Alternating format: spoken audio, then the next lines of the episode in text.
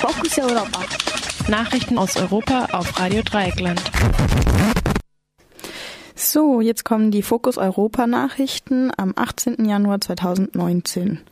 Zunächst der Überblick. Spanien. Haft- und Geldstrafen wegen Wiederbesiedlung eines verlassenen Dorfes.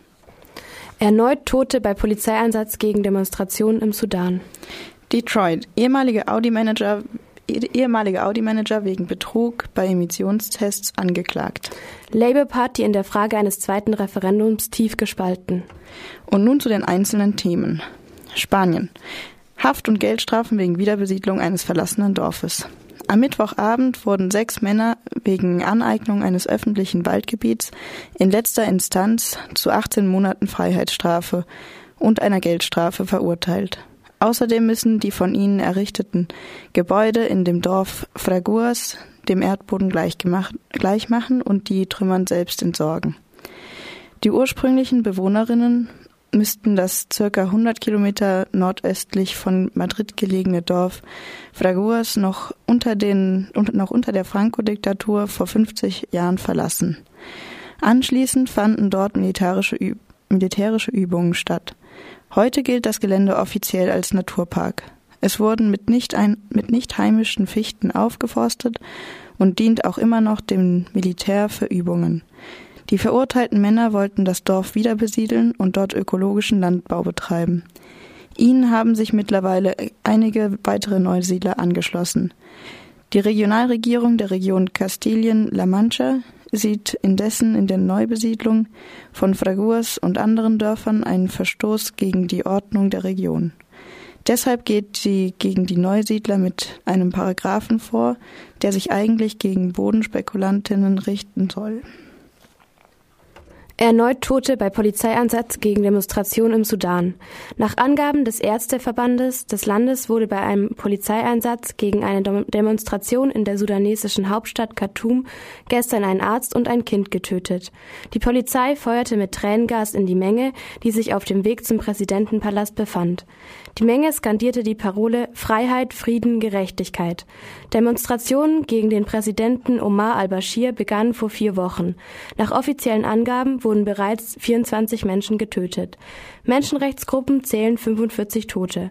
Ausgelöst wurde, wurden die Proteste durch die Erhöhung der Preise für Brot und Öl. Al-Bashir kam neunzehnhundertneunundachtzig durch einen Militärputsch an die Macht. Später ließ er sich auch wählen. Gegen Al-Bashir existierte ein internationaler Haftbefehl wegen Völ- Völkermord, Verbrechen gegen die Menschlichkeit und Kriegsverbrechen im Darfur-Konflikt. Der Haftbefehl wurde vor vier Jahren mangels Aussicht auf Erfolg außer Vollzug gestellt. Viele arabische und afrikanische Staaten sowie Russland und China unterstützen Al-Bashir.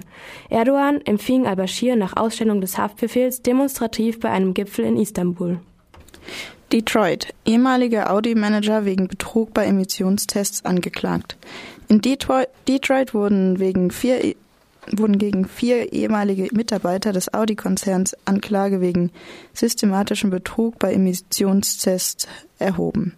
Audi soll über zehn Jahre die U S-Behörden mit Hilfe einer speziellen Software bei Emissionstests betrogen haben. Im Jahr zweitausendfünfzehn musste der Mutterkonzern V W solche Betrügereien einräumen. V W hat für juristische Kosten aufgrund von Strafen oder Vergleichen in den U S A bereits Rückstellungen in Höhe von fünfundzwanzig Milliarden Euro vorgenommen. In Deutschland wird der ehemalige Audi-Chef Rupert Stadler wegen des Abgasskandals beschuldigt und war zeitweise in Untersuchungshaft. Die vier in Detroit angeklagten Audi-Manager erschienen nicht vor Gericht und befinden sich vermutlich in Deutschland. Labour Party in der Frage eines zweiten Referendums tief gespalten.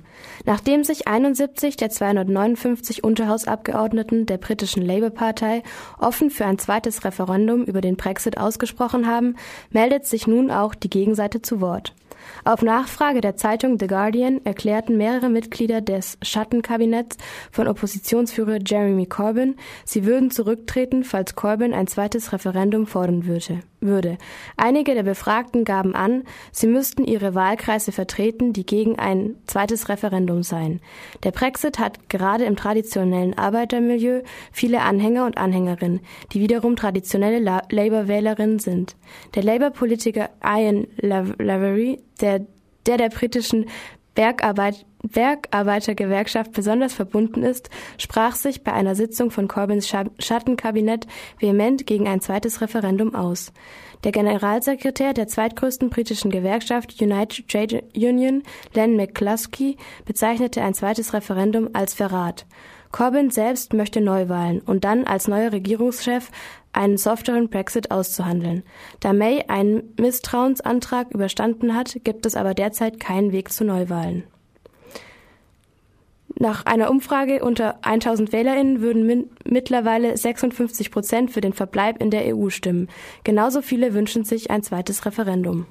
Und das waren die Focus Europa Nachrichten vom Freitag, den achtzehnten Januar. Und nun noch eine Ergänzung aus Baden-Württemberg. Sammelabschiebung in den Kosovo, Familientrennung in Stuttgart, Abschiebung aus Freiburg. Am gestrigen Donnerstag, den siebzehnten Januar, fand erneut eine Sammelabschiebung aus Baden-Württemberg statt. Wie dieser Abschiebealltag aussieht, zeigt das Beispiel einer kosovarischen Familie aus Stuttgart, von dem der baden-württembergische Flüchtlingsrat berichtet. Hier wurde am Donnerstag eine Familie mit sechs jungen Kindern auseinandergerissen.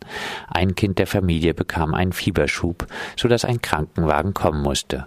Daraufhin wurde der Familienvater alleine abgeschoben und musste die Frau mit sechs Kindern alleine zurücklassen.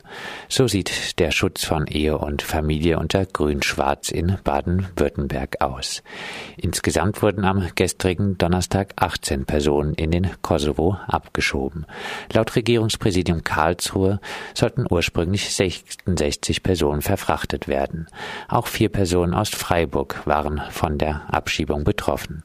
Ein Betroffener war zuvor im Abschiebegefängnis Pforzheim inhaftiert. Drei lebten in Landeserstaufnahmeeinrichtungen. Unter den Abgeschobenen waren vier Kinder bis vierzehn Jahren. Sechs gehören laut Regierungspräsidium Karlsruhe der Minderheit der Roma an. Die nächste Sammelabschiebung aus Baden-Württemberg in den Balkan findet laut Aktion Bleiberecht am kommenden Mittwoch, den dreiundzwanzigsten Januar, statt. Der Flug nach Serbien und Mazedonien soll um elf Uhr dreißig vom Baden Airpark starten. Ja, und eine weitere Meldung hat uns heute Morgen erreicht.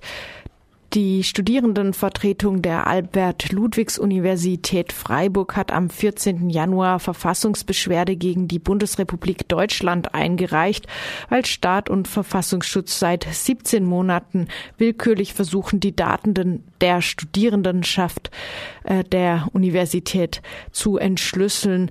Diese Daten von fünfundzwanzigtausend Studierenden waren dem L K A Stuttgart bei Durchsuchungen im Rahmen des Verbots von Indymedia links unten äh, bei einer Durchsuchung zufällig in die Hände gefallen. Und weil ein beantragter Rechtsschutz nun auch in zweiter Instanz abgewiesen wurde, geht die Studierendenschaft den nächsten Schritt und hat eben Verfassungsbeschwerde eingelegt.